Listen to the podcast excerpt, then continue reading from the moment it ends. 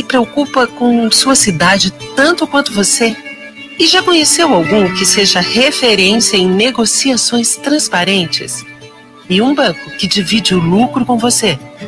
Para responder sim para essas perguntas, tem que pensar diferente. Para quem quer mais que banco, Sicredi. Mais que banco, mais Sicredi.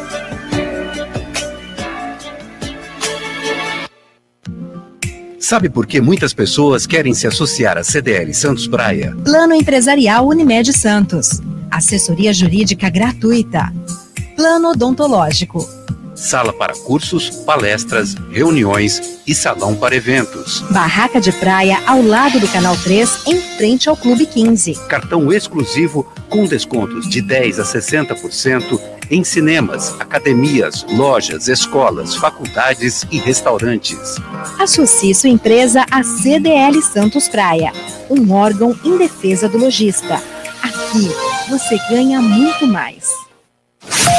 Começa agora CDL no ar, aqui na Santa Cecília FM. A apresentação, Roberto César. Oferecimento Sicredi. Gente que coopera, cresce. Olá, boa noite para você. Eu tava vendo um negócio aqui que a Giovanna me pediu para entrar no ar e eu não entrei no ar. Eu vou ficar aqui quietinho no meu canto, porque hoje se Nicolau Obeidi, que é sempre muito falante, sempre... tá com aquela vibe toda, tá tão triste hoje. O que acontece, Nicolau? Sabe que algumas rádios já tá liberado não usem máscara, né? Algumas rádios? É. Quais, por exemplo? Santa Cecília FM tem? Não, Jovem Pan, por exemplo. Tá liberado, né? Não tá usando máscara. Zero surpresa, o Jovem Pan. Ele tem um filtro, né? É provável que na realidade não tem contaminação. Bom, a Jovem Pan, tá. Você usa máscara. Entendi. Você é um mascarado. Eu vou usar, obviamente. Jovem Pan. Então não precisa nem usar máscara. Não, é zero surpresa. Já é mascarado. Eu sou total. É isso aí. É, mas você não vai usar mesmo a máscara? Liberou geral, Nicolau? Como assim? Não, estou de máscara. A máscara não, a distância que nós estamos. Olha eu aqui.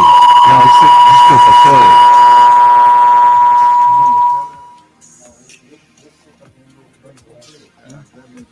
Pronto. Já. Boa tarde, bom dia, boa noite, né? Boa noite. Roberto, Lúcia, Giovanna. Martinho Polillo. Martinho aqui pedindo para ter todo o estacionamento. Martinho Polillo. Você não tinha chegado, porque você é um canguinho, né? Então não deve ter posto no estacionamento, né? Não. O cara é canguinha, eu vou te falar uma coisa. Deixei em frente à farmácia, eu cheguei, a vaga estava ali me esperando. E isso daí, ele tem uma nota de R$1, lembra daquela nota de R$1? Até hoje no bolso sobe, é número 0001. Ele quis dizer que eu sou uma pessoa econômica, Martinho Polillo. Eu entendo. Boa noite para você, Martinho. Roberto César, boa noite. Lúcia Costa também. É sempre um prazer estar aqui no CDL no ar. Muito bem. Já ele vai contar tudo sobre a desistência do Grupo Peralta na modernização do estádio da Portuguesa Santista, porque a comissão composta para avaliar todo esse cenário de modernização, a modificação, a mudança do estádio para a cidade de Praia Grande, eles disseram não. Vamos saber daqui a pouco se é um não definitivo, se haverá nova possibilidade de conversa. Todos esses detalhes o Martinho Polillo traz do que aconteceu agora à tarde.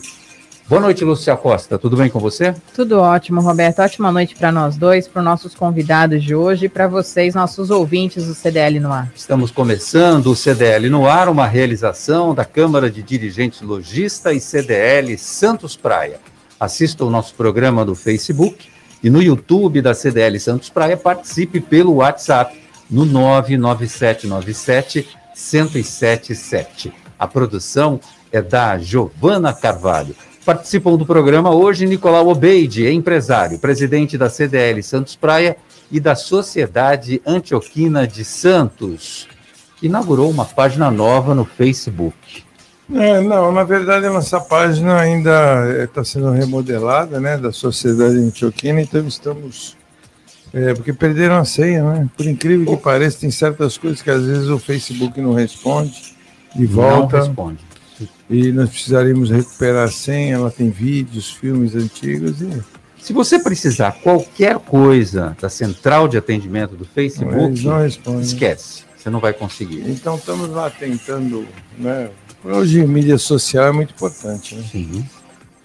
Precisa ter. Todas as instituições precisam estar lá. Eu também estou, por questões profissionais, mas eu não gosto do Facebook, não.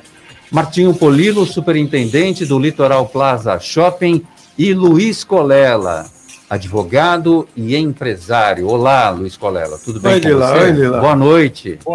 Boa noite a todos. Lúcia, boa noite. Boa noite. Muito bem. No CDL no ar, você fica sabendo que as vendas do comércio caem 3,1% em agosto. E cai também o índice de confiança empresarial em setembro, interrompendo uma sequência de 5 altas mensais. 4 pessoas são presas em flagrante por furto de energia em Guarujá. As fraudes foram identificadas em comércios do bairro Areião. Baixada Santista tem 250 casos de Covid-19 em 24 horas. E 5 mortes causadas pela doença. Espaço do Empreendedor é inaugurado em Praia Grande. O objetivo é fomentar o empreendedorismo, capacitar os microempreendedores e promover a prestação de serviço de maneira gratuita. Vereadores em Guarujá arquivam proposta de 13º salário. Já os vereadores em Praia Grande aprovaram um aumento nos salários, férias e 13º que chegam a quase 100%. Grupo Peralta retira a proposta de modernização do estádio da Portuguesa Santista. A comissão do clube rejeitou a proposta que levaria o estádio para a cidade de Praia Grande. E tem muito mais nesta quarta-feira, 6 de outubro de 2021. O CDL no ar já começou. Você está ouvindo CDL no ar, uma realização da Câmara de Dirigentes Lojistas, CDL Santos Praia.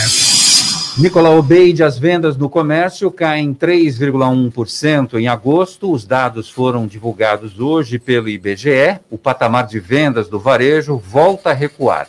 A maior queda sentida foi a de artigos de uso pessoal e doméstico, menos 16%.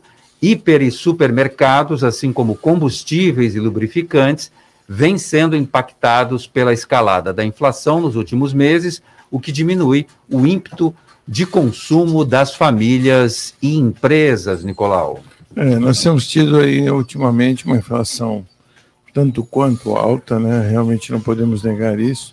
Esses índices do governo já repeti já infinitamente. Eu não sei de onde é que eles tiram, né? 8%, 7%, não sei de onde tiro isso.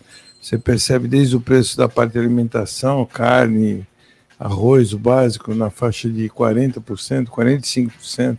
Meu ramo, que é informática, 40%, 30%, 40%.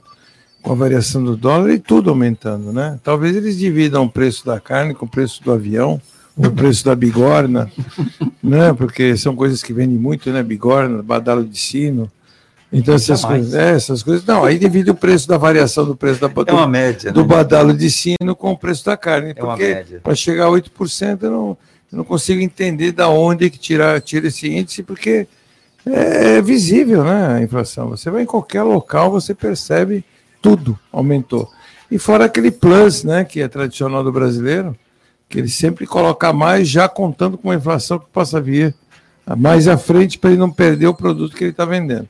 Infelizmente, nós temos esse mau costume dos empresários. Empresários, comerciantes fazem isso. Muita gente faz, desde o distribuidor até o vendedor final, porque faz isso, realmente faz. Coloca uma margem a mais, é isso? Coloca uma margem a mais já contando, está aumentando demais, então eu comprei por 10. Quando eu fui comprar pela segunda vez, já estava, eu vendi por 11. Quando eu fui comprar, estava 12.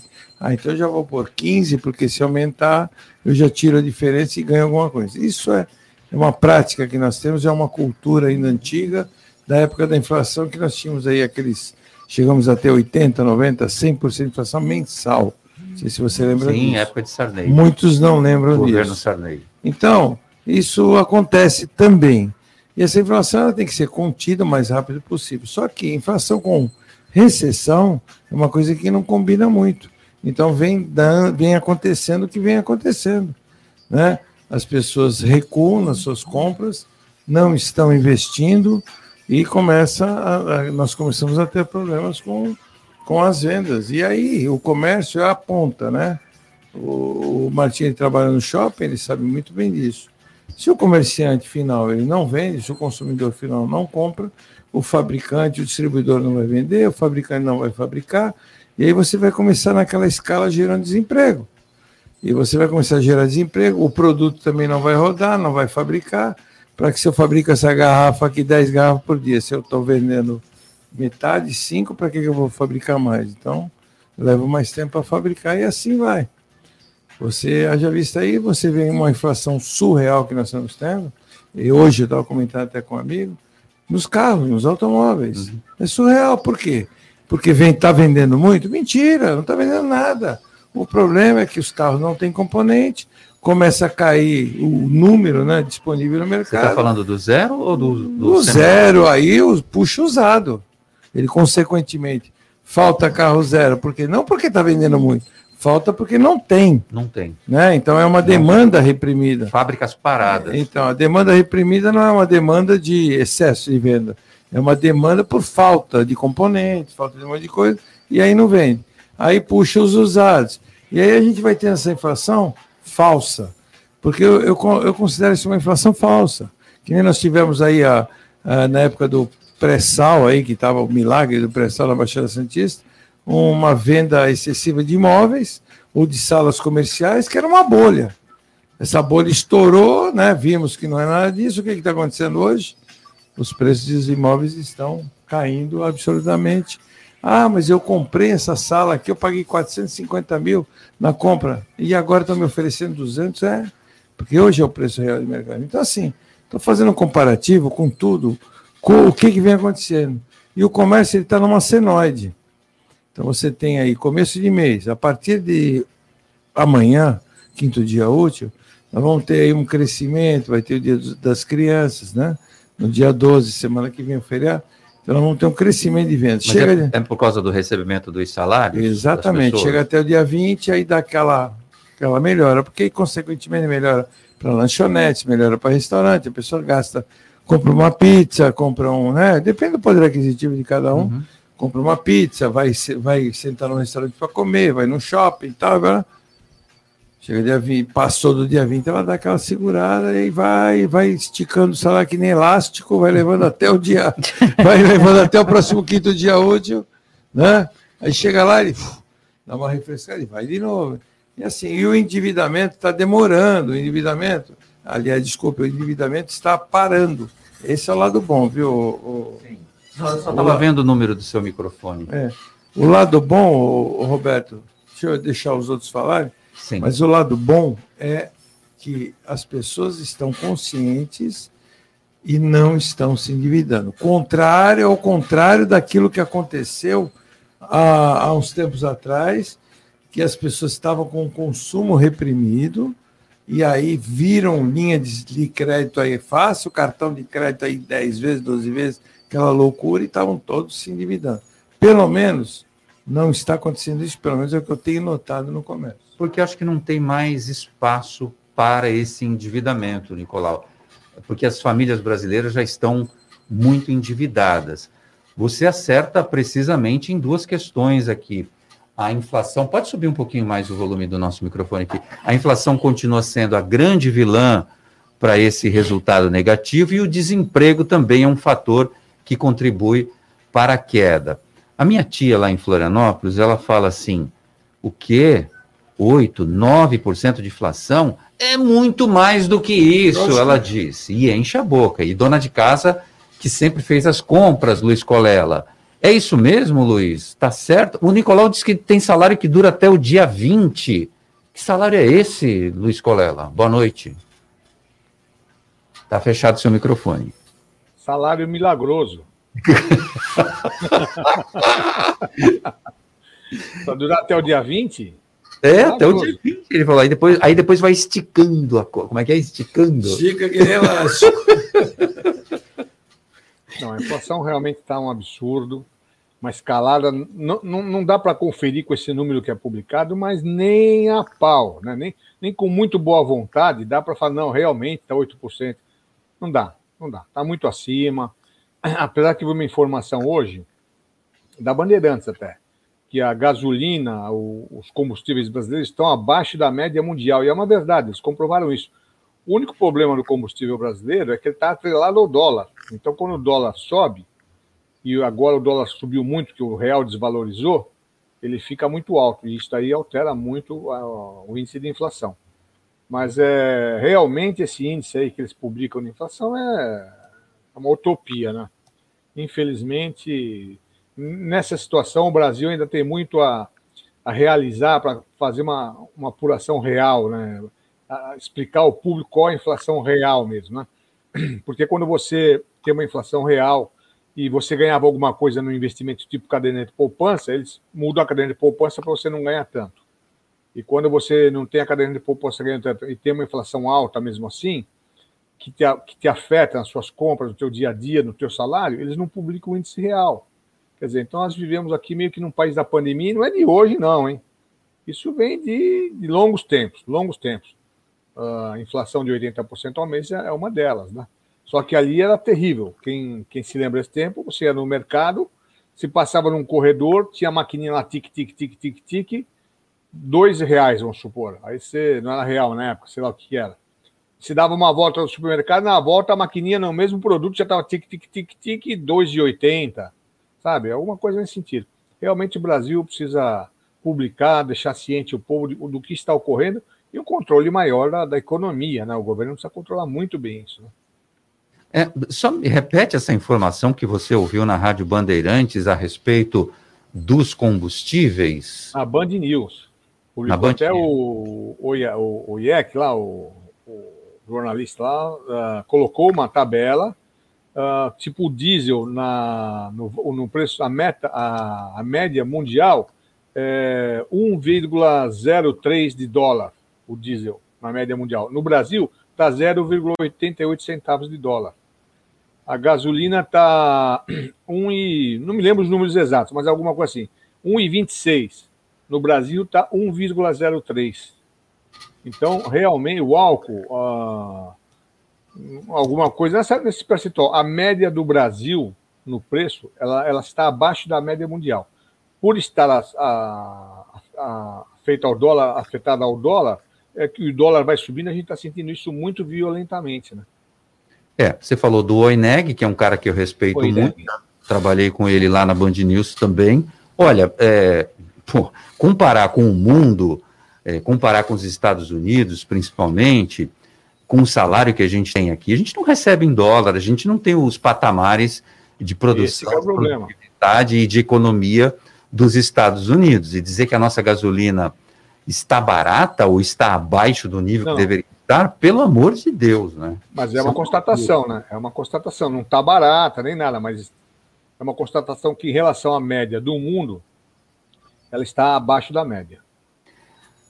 Martinho Polillo, o índice de confiança empresarial também caiu, não foi só o comércio varejista, não, e interrompe uma sequência de 5 altas mensais, segundo o termômetro da Fundação Getúlio Vargas. Ontem, o IBGE mostrou que a produção industrial brasileira caiu 0,7% em agosto, na terceira retração mensal consecutiva. Então, cai o comércio varejista, porque o que acontece? Você tem uma inflação que, como o Nicolau disse, e a minha tia querida também diz, que não acredita nesse índice, é porque é muito mais, porque ela sente no bolso, e o Nicolau também, e os nossos ouvintes também, quando vão fazer as suas compras no supermercado. E aí, o que está acontecendo? As pessoas estão retraídas, estão deixando de comprar. Se estabelece uma recessão, e aí pode aumentar o preço que quiser, porque o povão não vai comprar. Como combustível, eu tenho certeza que muita gente está deixando o carro na garagem e está pensando mais ou num transporte público, ou numa bicicleta, algo assim, Martinho. Sim, todos. Primeiro, eu gostaria de concordar com o que foi feito aqui, com o que foi dito, né? O Nicolau narrou muito bem o lado de um empresário, a sensação de um empresário com relação aos impactos na economia. Quando ele coloca essas situações de preço quando a gente vai nas prateleiras, quando nós brasileiros vamos às prateleiras, ou quando nós vamos aos postos de combustível abastecer os veículos. O Colella também coloca muito bem aí, o brasileiro hoje, ele define como um salário milagroso, né? De fato, o brasileiro tem que se desdobrar. Quando nós colocamos esses índices que vêm do governo, esses índices, eles não condizem com a realidade, porque os supermercados medem isso e 30% é o que se tem em média de impacto nos valores. O poder de compra, ele caiu consideravelmente. Isso impacta fortemente na economia, mas isso já era anunciado, né? Nós tivemos uma pandemia e os reflexos dela na economia mundial, na economia de cada país, ela seria certa. Esse reflexo, ele viria num dado momento, e é o que a gente sente agora. As cadeias produtivas, como foi colocado aqui, elas desaceleraram, até porque faltam componentes. Nós temos a indústria automobilística preocupada demais com a linha de produção, antecipando férias novamente por esse motivo, por falta de chip, onde nós temos um fabricante, né, importante, quase que estabelece quase um monopólio em algum chip, que é um componente importante na tecnologia embarcada dentro dos veículos. Isso, de fato, isso nós estamos falando de um segmento da indústria. E o índice de confiança aí do empresário, do empreendedor e do empresário, melhor dizendo, para a economia é um impacto bastante negativo. Nós sabemos que o índice de confiança ele tem que estar numa crescente, até porque a economia vem se recuperando, é o que a gente vem sentindo no dia a dia, um grande esforço para que ela retome. O poder público tem interferido o mínimo possível com relação às barreiras sanitárias, com relação a impedimentos de horários, isso é importante, nós temos vários segmentos sendo ativados, e é dessa forma que a gente tem que caminhar para que esse índice de confiança, que foi a sua pergunta, do empresário, ele aumente, jamais diminua. E eu digo, o índice de confiança maior ainda para a gente medir é o do consumidor, é aquele que está na ponta. Esse sim é que tem que disparar para cima.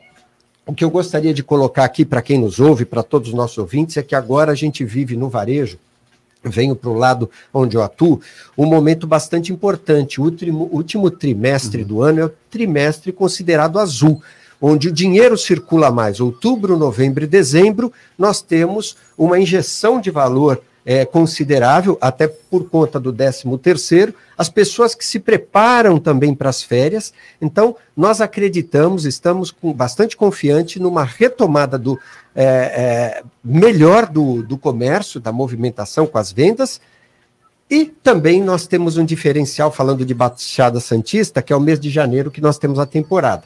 Uma temporada que promete, não aconteceu no ano anterior, por conta das barreiras sanitárias, mas esse ano nós não temos impedimento e a gente vai ter que explorar, quando eu digo explorar no bom sentido, essa movimentação de turistas que está por vir aqui na Baixada Santista. Nicolau Obeidi, seria outubro, Dia das Crianças, novembro, Black Friday e dezembro, o velho e bom Natal. São datas comemorativas que chamam a pessoa para o comércio e como todos nós já esgotamos até o assunto em relação a isso, temos uma injeção de dinheiro, como o Martim falou, do 13º, primeira parcela que entra geralmente ou dia 20 ou dia 1º de dezembro, a segunda parcela entra dia 20 de dezembro, e é uma injeção tanto quanto grande, né? Dinheiro no mercado, e tem o lado pessoal, emocional, lado de consumo, tem todo um clima, né? Tem todo um clima. Eu acredito que esse ano, diante da pandemia, diante de tudo que aconteceu, o e-commerce está muito forte nesse sentido, porque ele é cômodo, ele acomoda, a pessoa recebe em casa, eles estão com uma logística muito boa, e isso também impacta e atrapalha um pouco o comércio, né? Shoppings e lojas, isso sempre atrapalha, Mas eu acredito nas pessoas comprando nas lojas, sempre sentindo aquele clima de Natal. E é óbvio que Dia das Crianças, dia 12, agora não é uma data muito a se comemorar, é a data mais fraca, né? Em todas, eu não sei se essa é o Dia dos Pais, são datas mais fracas, menos ativas para o comércio. O Black Friday são os grandes, né? E aí a internet age muito em cima da Black Friday também, não é uma data também muito para o comércio lojista. E o Natal é uma data para o comércio lojista forte. Então, vamos aguardar, né? A retomada da economia, eu entendo, eu não acho que o governo esteja ajudando muito, não. Eu acho que o governo federal ajuda, mas o governo estadual não ajuda. Nós temos aí aumentos de ICMS, não fizeram nada, não abriram mão de nada, não diminuíram nada, ninguém abriu mão de nada seu em prol do comércio. Então, assim, ajudar é ajudar de fato, né? Você esperar uma retomada do comércio por si só é um pouco difícil, né? Como é que você vai gerar emprego? Como é que você vai gerar... Não, pô, vamos fazer um pacotão aí de bondades e vamos isentar todo mundo do ICMS, ou pelo menos 50% durante um bom tempo. Aí sim, como alguns países estão fazendo, né? Sim. Mas aqui no Brasil, infelizmente, eles não fazem lição de casa. Como é que nós vamos gerar alguma coisa? Não dá. Tanto que o cara vai para os Estados Unidos, com a primeira coisa que ele faz, ele compra um iPhone lá, né, nos Estados Unidos, porque custa menos da metade do que custa aqui. Você paga $1.000 num iPhone nos Estados Unidos, um objeto, aí você fala $1.000, faz uma continha, aquela matemática, 5.700, né, mais 10%. Mas só que a conta não é essa. O Colella sabe muito bem, porque o Colella tá sempre nos Estados Unidos, ele sabe que para o americano $1.000 é a mesma coisa que R$1.000 para a gente. Então, assim, em termos de poder aquisitivo, é a mesma coisa. Tem amigos meus que moram lá e falam, não, eu não faço nem conta, porque para mim é como se fosse a mesma coisa. Mesma forma se ganha, da mesma forma também se gasta. Mas é a mesma coisa. Então, os custos lá são muito mais baixos, por isso que o país desenvolve mais rápido, retoma mais rápido e gera emprego mais rápido. Isso é verdade. Fora o lado... Não estou entrando nem no mérito do lado... Só estou falando tributário, não estou entrando no mérito do lado trabalhista, que também é outro entrave que nós temos nesse país. Lúcia Costa, participação agora é dos nossos ouvintes. Se liga no WhatsApp da Santa Cecília FM, 99797-1077. CDL no ar. Vamos lá, vamos mandar um boa noite aqui para o Fernando, que está dizendo que esse é o melhor programa da Baixada, ele está nos ouvindo pelo rádio. E ele está mandando um abraço aqui para o Roberto, Lúcia e Giovanna. Opa, um abraço para o Fernando. Outro abraço para você também. Qual dos Fernandos está aí? Bom, aqui aí compliquei você não consigo agora, né? Saber o sobrenome da pessoa, mas consigo saber que é Fernando. É, porque a gente tem vários Fernandos, mas de toda forma... Fernando, manda seu sobrenome aqui. Um abraço Roberto. Para este Fernando e todos os demais. Olha, ele está digitando... Quem está por aqui é o Tupã, ele está dizendo o seguinte, Tupã, boa tarde... Fez sol hoje, pelo amor de Deus. Vai pra lá. Mas amanhã vai chover. Olha, boa tarde a todos. Avisa para o Nicolau que esse ano o Santos vai cair, vai Corinthians. Vai cair não, isso. Tupã. Não vai cair não. O Tupã. Tamo lá, né? O Tupã torce para o Santos cair, porque ano passado vocês torceram, o Santos não caiu, torce.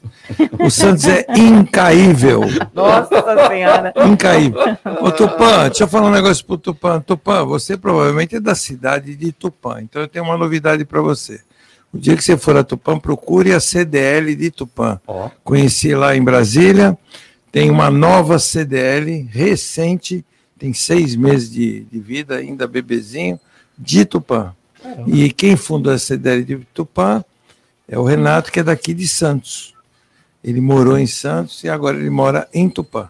Interior do estado, é isso? Tupã em estado de São Paulo, Estado de São Paulo, olha. Olha, o Fernando é o Fernando Vale, fã número 1 do Roberto. Ele Forte abraço para você, conversamos hoje. O Henrique está por aqui também, perguntou da deputada Rosana Vale, então... Era hoje, amanhã, era quinta, aí mudou para hoje, que mudou para quinta de novo. E nós não estamos loucos não, é verdade mesmo, era quinta que mudou para hoje. Ela tinha um compromisso hoje, lá em Praia Grande, exatamente em Praia Grande, e ela pediu para mim, falou, eu vou sair de lá 4 horas da tarde, começa às 4 horas da tarde, não sei que horas eu vou sair, que talvez chegue atrasado. mas ela garantiu que amanhã ela estará aqui. Tudo bem, amanhã vamos ela vem e conversa com a gente. Vamos lá, Jefferson por aqui também mandando mensagem. Oi, Jefferson. Boa noite, Cidade Norte, Jefferson Carvalho do Imbaré. Eu estou retornando de São Caetano e pela via... Tá ruim esse áudio. Quando eu fui pra lá, comboio gigantesco. Nossa, tá muito ruim esse áudio, eu não sei como é que ele gravou isso. O trânsito estava caótico. Tá reclamando. Comecinho da descida da serra, tudo parado antes da polícia rodoviária, né? Aí depois... demais esse áudio, hein, Lúcia? Tá ruim, Costa. Jefferson, a gente tentou colocar, mas de qualquer forma ele tá falando aí do trânsito. Ele reclama de todo dia, ele reclama de alguma coisa, hoje ele tá reclamando do trânsito. Que tem neblina sim, a situação tá essa. Deixa eu dar um oi pro pessoal que tá no YouTube, tem bastante gente acompanhando a gente. Beto Marques tá por aqui, mandando boa noite. Marcelo Moura, boa noite a todos. Deveria dolarizar a economia de uma vez, ele tá colocando. Gostaria de saber do Martinho Polillo, como anda a parceria com a Portuguesa Santista, e aí o Haroldo, ele respondeu que a Portuguesa Santista não sai do Santos, daqui a pouquinho ele vai te responder isso. A Gladys está por aqui também mandando boa noite, e antes de vocês entrarem na Portuguesa Santista, a Alessandra Brunetti está por aqui, colocou boa noite a todos da CDL no ar, gostaria de saber do Martinho a respeito da fiscalização das vagas para preferenciais no shopping, quem fiscaliza? Vejo vários automóveis sem identificação. Ah, olha, Martinho Polillo. Sim. A gente vê pessoas com braço, com perna, com tudo. A gente vê pessoas abaixo dos 30 anos e utilizam vaga de idoso, utilizam vaga de cadeirantes, utilizam vaga de pessoas com deficiência. Como é que é feito isso lá no shopping? Perfeito, a ouvinte colocou muito bem, e nós temos uma questão de cidadania a ser colocada aqui, né? O cidadão, ele tem que respeitar a vaga destinada ao idoso, a vaga destinada à pessoa gestante, a vaga destinada ao deficiente, portador de deficiência física, né?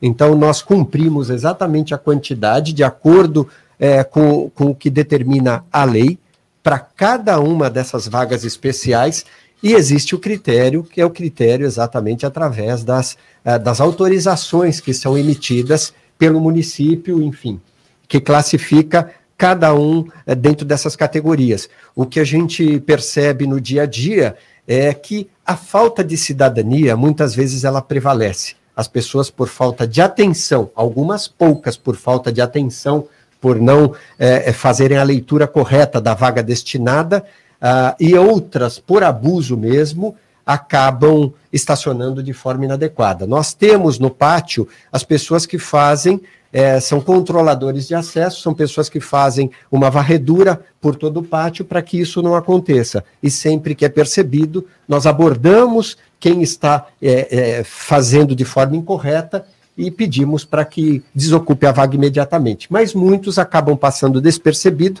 e nesse caso, quando há denúncia de quem faz o uso, a polícia de trânsito, né, ou seja, a autoridade de trânsito, melhor dizendo, local de Praia Grande, ela é acionada e faz cumprir a lei. Até porque... A multa chega a guinchar, não? Não tivemos guinchamento ainda, mas a lei diz que o guinchamento é possível também. E hoje, antigamente nós tínhamos uma distância, até porque a autoridade de trânsito não podia atuar em local particular, e essa lei se sobrepõe agora, e eles podem, através de denúncia, seja de quem está sendo lesado, ou até mesmo da administração do shopping ou lojista, a autoridade de trânsito age de imediato com a multa e, certamente, os procedimentos corretos para que essa pessoa, esse infrator, seja punido. Luiz Colella, os vereadores de Guarujá recuaram naquela proposta do 13º salário. Já em Praia Grande, os vereadores aprovaram um aumento nos subsídios, que são os salários, férias, 13º, e tudo isso somando, segundo a informação do Diário do Litoral, chega a quase 100%, Colella. Olha, eu acho um absurdo, quer dizer, o de Guarujá, acredito que por uma pressão popular eles devam ter recuado, porque eles tinham aprovado numa primeira proposta, eles tinham aprovado. Os de Praia Grande, eu acho um absurdo isso. O 13º salário, ele foi consignado ao trabalhador através de uma lei lá dos anos 60, nem sei qual foi o presidente que fez essa lei, dos anos 60, eu não sei se foi o Jango, se foi o Jânio Quadros, algum presidente. Para o trabalhador, aquela pessoa que tem carteira de trabalho, que vai todo dia ao seu trabalho, entendeu? Para ele ter um fundo no final do ano para fazer uma despesa extra ou para fazer uma poupança. O que o vereador é trabalhador? Me pergunta. Ele não tem um emprego antes da Câmara? Agora, se você for perguntar, mas é constitucional porque o STF aprovou que é constitucional. Olha, pode ser constitucional, mas é imoral. É imoral. Praia Grande ainda tem um grande número de contribuintes novos, que a cidade está expandindo. Não sei se tem tantos moradores ainda para pressionar uma Câmara a recusar isso, né? Porque eles estão dando benefícios a si próprios. Vereador trabalha... Olha, para ir uma, duas vezes por semana na Câmara. Não, trabalha... O vereador, ele é um agente político. Ele não é um trabalhador com carteira assinada, CTPS.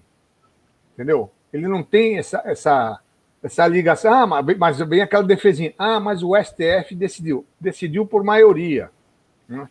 Porque não é digna uma cidade pagar para um vereador ter 13º salário, né, e férias, incidindo em férias. O que é isso? Querem quebrar as cidades, né? E a população assiste isso tudo passiva. Quer dizer, a do Guarujá me parece que não assistiu tão passivamente assim, porque eles recuaram. Né? Vou ser sincero, nem sei se Santos tem 13º salário. Não tem. Não tem? Se não. Um dia propuserem, eu vou lá fazer barulho. Vai na galeria, com a faixa. Na galera, na galeria, na portaria. Vou levar uma turma lá, porque eu acho indigno. Indigno, agente político não tem que ter 13º salário. Não tem que ter salário, colega. Não tem que ter salário, é muito relativo, porque se você não tem salário, você se subordina a uma corrupção que o prefeito pode fazer uma pressãozinha. Olha, aprova essa lei que o fulano de lá, de repente, dá um dinheiro. Isso daí eu estou falando assim, hipoteticamente. Isso daí não existe na vida real, hein? Suposto. Vocês estão vendo meu dedinho aqui? Está lá na Suíça, né? Está falando lá na Suíça. Estou falando da Suíça, da Dinamarca, né? Que os construtores dão dinheiro para os vereadores aprovar projetos. Aqui no Brasil isso aí não existe, hein? Não é por aqui. Nem perto. Não, como diria o padre, isso não existe. Não existe. Por que existe?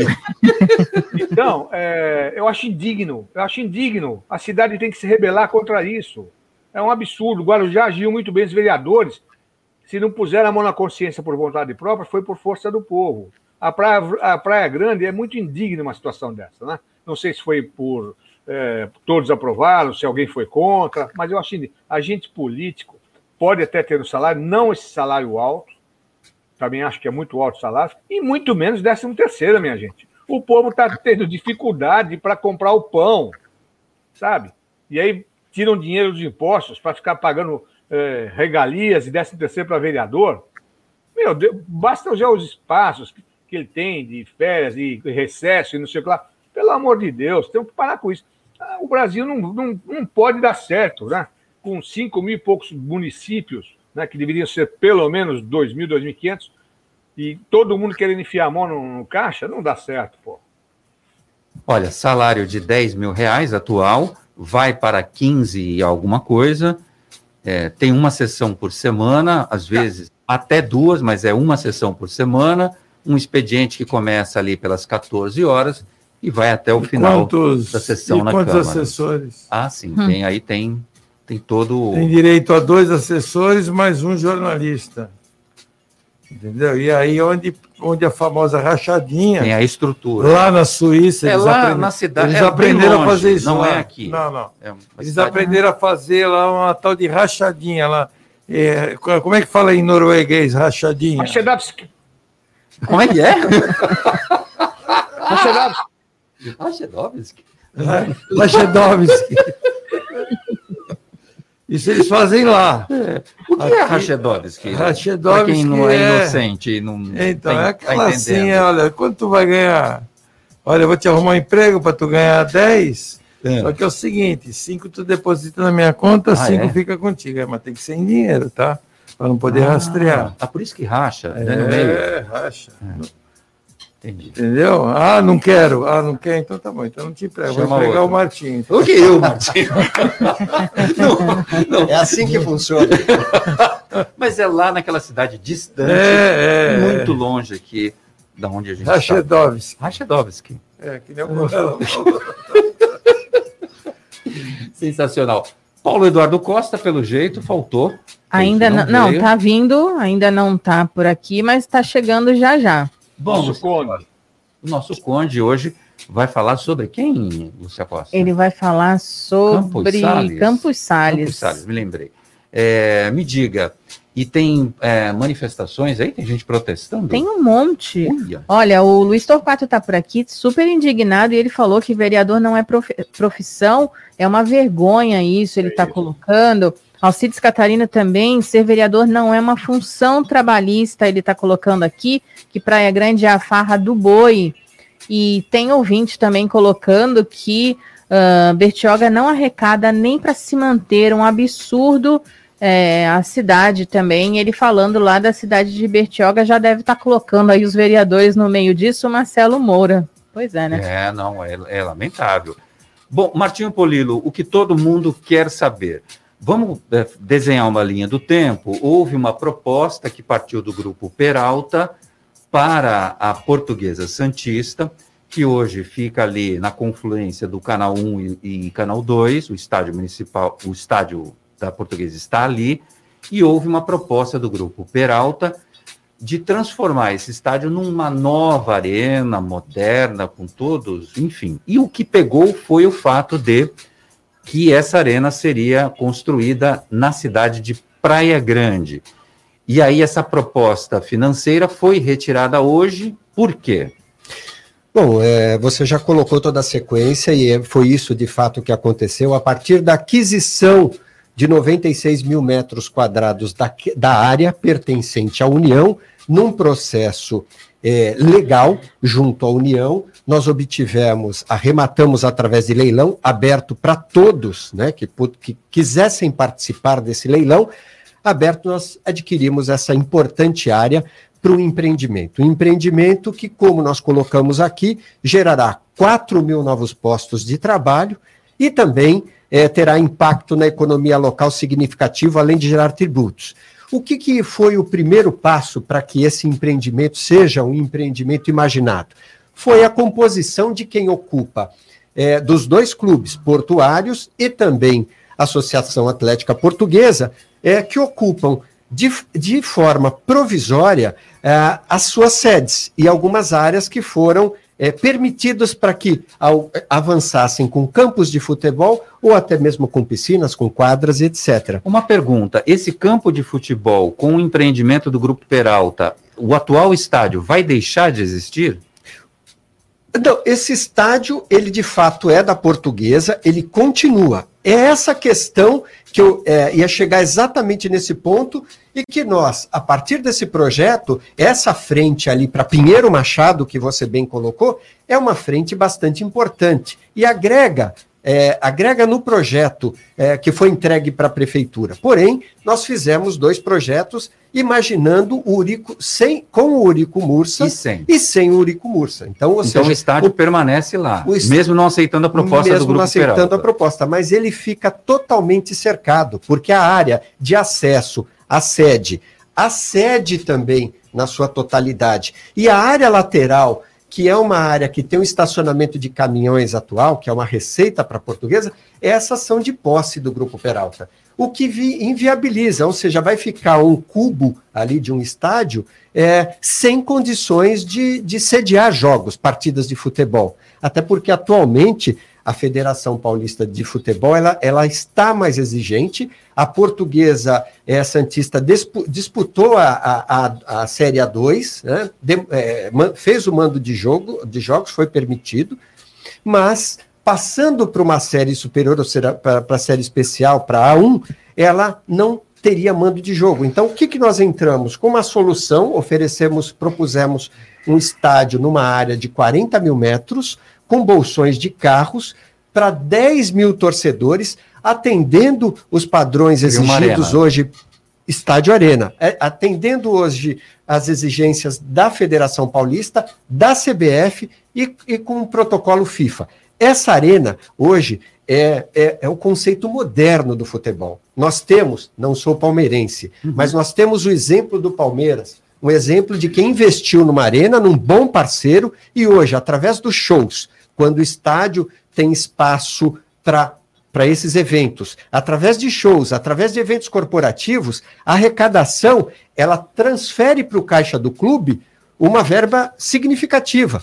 e faz com que o clube tenha força financeira de montar boas equipes e disputar campeonatos de destaque de projeção nacional e internacional. Esse é um bom exemplo. Nós estamos vendo outros exemplos também de times que modernizaram. Red Bull Bragantino, uma estrutura, está disputando uma final. Exatamente. Nós temos. São esses bons exemplos. Nós contratamos a arquiteta que fez o estádio responsável pelo Estádio Independência, que é o estádio do América Mineiro, é uma referência em Belo Horizonte, demandou vários jogos do Atlético Mineiro, até chegou a virar a casa do Atlético Mineiro, tão vencedor que foi esse projeto. E essa proposta, é lógico, foi trazida à Portuguesa Santista. A Portuguesa Santista, a presidência sempre defendeu, a presidência atual, essa administração atual sempre defendeu, porém tem o conselho ficou dividido, a pressão dos torcedores foi muito grande para que a vontade do torcedor prevalecesse como endereço de Santos para a Portuguesa Santista, como o próprio nome diz, mas o entendimento a Portuguesa Santista, ela pode ser da Baixada Santista. Sim, a história, a tradição, ela tem que ser mantida, mas quem vai dizer que a história vitoriosa da Portuguesa Santista está por vir, né? Num novo cenário? Então, essa proposta ela foi apresentada, falando um pouquinho do Portuários, foi aprovado. Portuários terá uma nova sede dentro do empreendimento, com novas instalações modernas. A mesma coisa foi proposto para a sede da Portuguesa, com matrícula passada, 7 mil metros quadrados de área, com uma nova sede, meio campo oficial, instalações modernas, piscinas, quadra poliesportiva. Aqui. Mesmo assim, eles não quiseram. E o estádio, num viário bastante importante para ocupação e desocupação do estádio, com o menor impacto possível, que é ali ao lado do Litoral Plaza. E o conselho rejeitou. Deixa eu ouvir a opinião do Nicolau Obeidi, quero saber dele o que ele acha dessa história toda. O estádio da Portuguesa Santista mudaria para a cidade de Praia Grande, totalmente modernizado, uma arena... com tecnologia, com possibilidade de convênios, de fazer shows, de ter arrecadação, ter caixa, mas eles não se seduziram pela proposta, simplesmente pelo fato do estádio ter que mudar da cidade de Santos para a cidade de Praia Grande. Eles estão num clube, né? Depende muito do estatuto do clube, né? Então ali tem o problema do Conselho Deliberativo.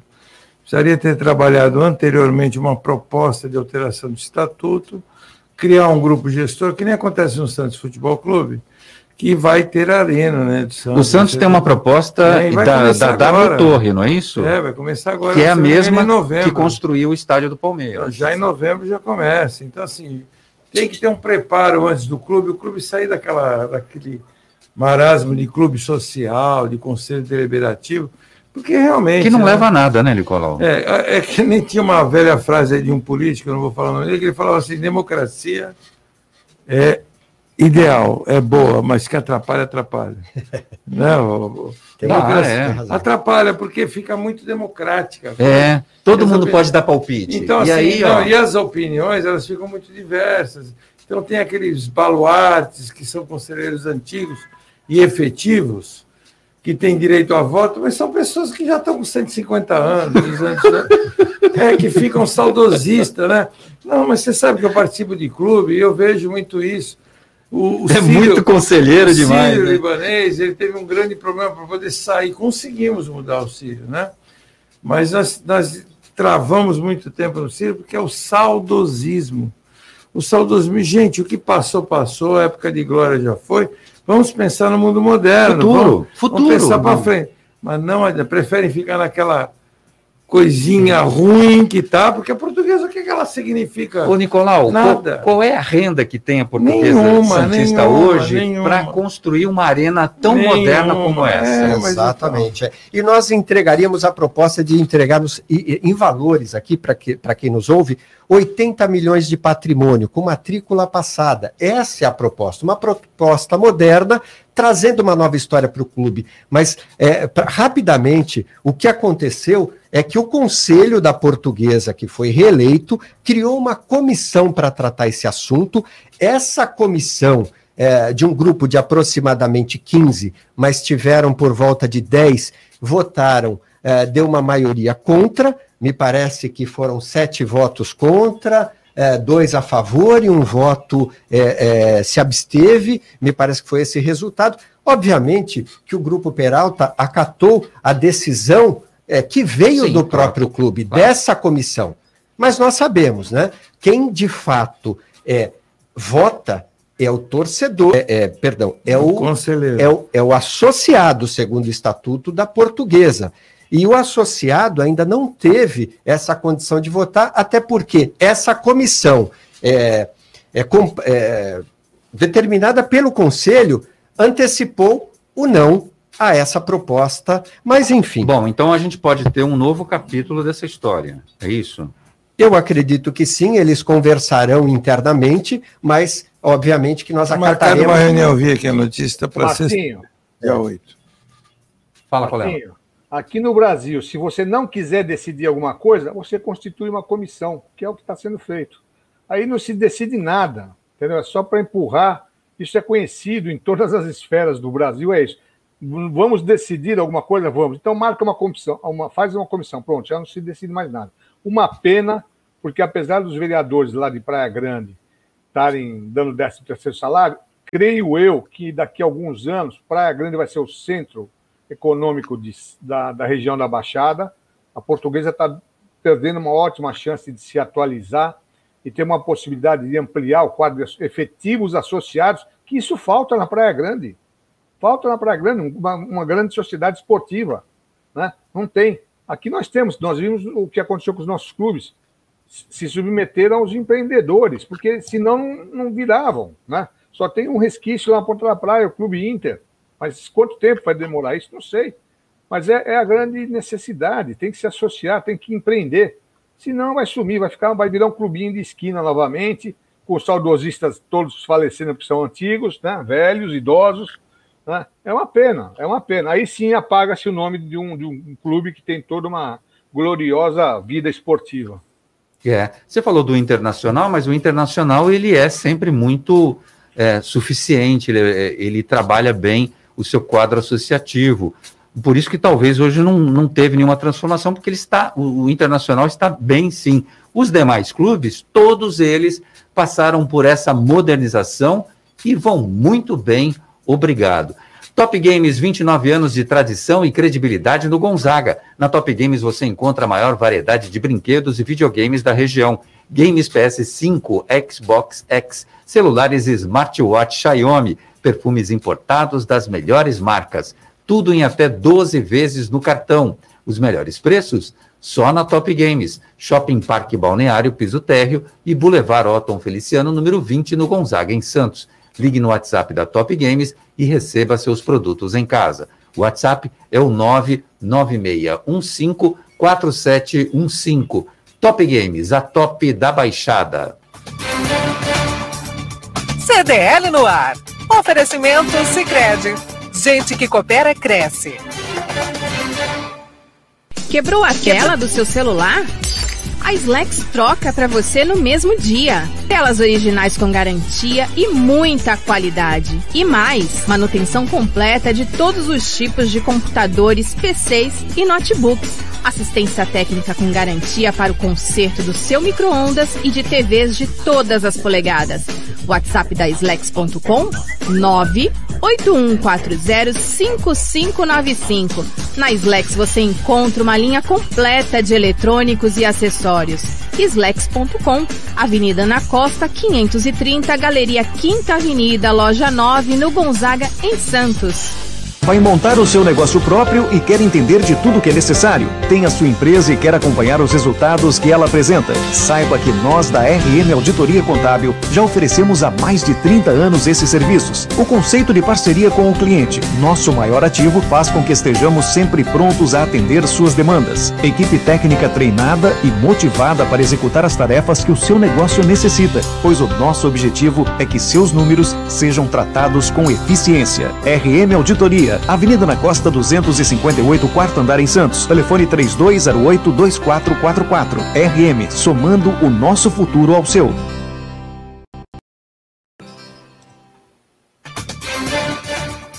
CDL no ar. Oferecimento Sicredi. Gente que coopera, cresce. Estamos de volta com o CDL no ar. Nossa, Lúcia, tá tão baixo o microfone. Hoje eu não estou conseguindo me ouvir. E eu também não sei o que acontece, porque tá no talo do talo aqui. Rapaz, olha, Paulo Eduardo Costa está entre nós, é isso? Já tá aqui. Assim como o espírito. Eu espero que esteja entre nós, né? Porque não tem a partida, né? Desta para melhor? Eu não sei se é melhor. Ou pior. Nunca ninguém voltou para falar que é melhor. Estou sim. Alô, tudo bem, gente? Um abraço a todos. Sim. Olha, hoje eu quero falar sobre Campos Salles. Manuel Ferraz de Campos Salles foi o quarto presidente da República Brasileira e antes de chegar nesse cargo ele foi deputado, ministro da Justiça, governador e tem rua Campos Salles em todas as cidades do litoral praticamente. Santos, São Vicente, Cubatão, Guarujá, Praia Grande, todo lugar tem rua Campos Salles. Você sabe que durante seu governo ele resolveu a questão dos limites entre a Guiana Holandesa e resolveu também a questão de limites com a Guiana Francesa. Foi durante esse governo que Santos Dumont descobriu a dirigibilidade dos balões. O mandato dele terminou em 1902. Foi senador federal por São Paulo em 1909. E sabe onde faleceu? E está enterrado em Santos, no cemitério do Paquetá. Manuel Ferraz de Campos Salles. Você não sabia sobre a rua Campos Salles? Agora você tem a informação aí precisa. Uma grande honra estar aqui participando do CDL no ar às quartas-feiras com esse quadro. Um abraço a vocês. Você está animadão hoje? Hã? Você está animadão hoje? O que está acontecendo? Não é que eu estou... Isso é o que acontece, eu vou contar para você. Eu estava no meu cardiologista e tive que vir correndo para cá, cheguei agora, eu disse, vamos entrar para falar um pouquinho para os nossos ouvintes CDL no ar. Não vou deixar os nossos ouvintes na mão. Toda quarta-feira eu estou aqui falando sobre um vulto importante e uma rua importante das cidades do litoral. Está tudo bem com o seu coração. Seu coração está bem. Graças a Deus, Nicolau. Obrigado, querido amigo. Aquele café de segunda-feira, aí, tá vendo? Grande abraço para você, Paulo Eduardo Costa, brilhante como sempre, obrigado, falando tudo sobre Campos Salles. Legal, cada semana a gente vai conhecer um pouco, uma curiosidade, a história das ruas da nossa cidade. Nicolau Obeidi, hoje teve uma decisão importante na política, dois partidos se fundiram e se transformaram em um só, o DEM e o PSL formaram o partido que vai se chamar União Brasil. A criação do novo partido tem que ser aprovada pelo TSE. Essa aprovação vai durar mais ou menos uns 3 meses até que seja feita toda a análise, documentação. Provavelmente vai se tornar a maior bancada do Brasil. O PSL já era a maior bancada, né, com a eleição do presidente Jair Bolsonaro, né, já teve uma votação muito expressiva e ficou à frente até do PT, né, se não me engano. E agora com o DEM eles vão ter a maior bancada. Realmente é um partido forte. Eu acho que está certo, eles estão tentando se unir para criar uma terceira via. Eu acho que o país precisa disso. Nós temos mais de 30 partidos no Brasil. Acho que não temos 30 ideologias no Brasil. É difícil. Para se discutir tantos partidos, né?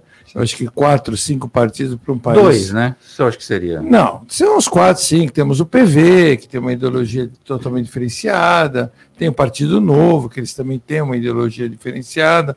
mas o PT, Partido Trabalhista, agora PT, PTB, são vários partidos que com a mesma ideologia. Olha, 28 deputados tem o DEM, 6 senadores, incluindo o presidente do Senado, Rodrigo Pacheco, que é de Minas Gerais. Esse deve ser o candidato à presidência da República por esse Partido Novo. O PSL tem 53 deputados e uma senadora. Está criado o União Brasil, vamos ver no que dá isso. Tchau, Martinho Polillo, tchau, Nicolau Obeidi, tchau, meu caro Luiz Colella, corintiano, roxo. Forte abraço para você. Ganhou, ó, 4º lugar já o Corinthians. 3-1. G4, é, tá medo, hein? Nos aguarde. E hoje tem Palmeiras, hein? Hoje tem Palmeiras? Tem. Olha que torcedor fraco que eu sou. 21h30, Palmeiras contra América Mineiro. Rapaz, eu não sei. E amanhã é o Sansão. Amanhã é Santos. Tchau, gente, e até amanhã. Obrigado pela audiência. Você ouviu?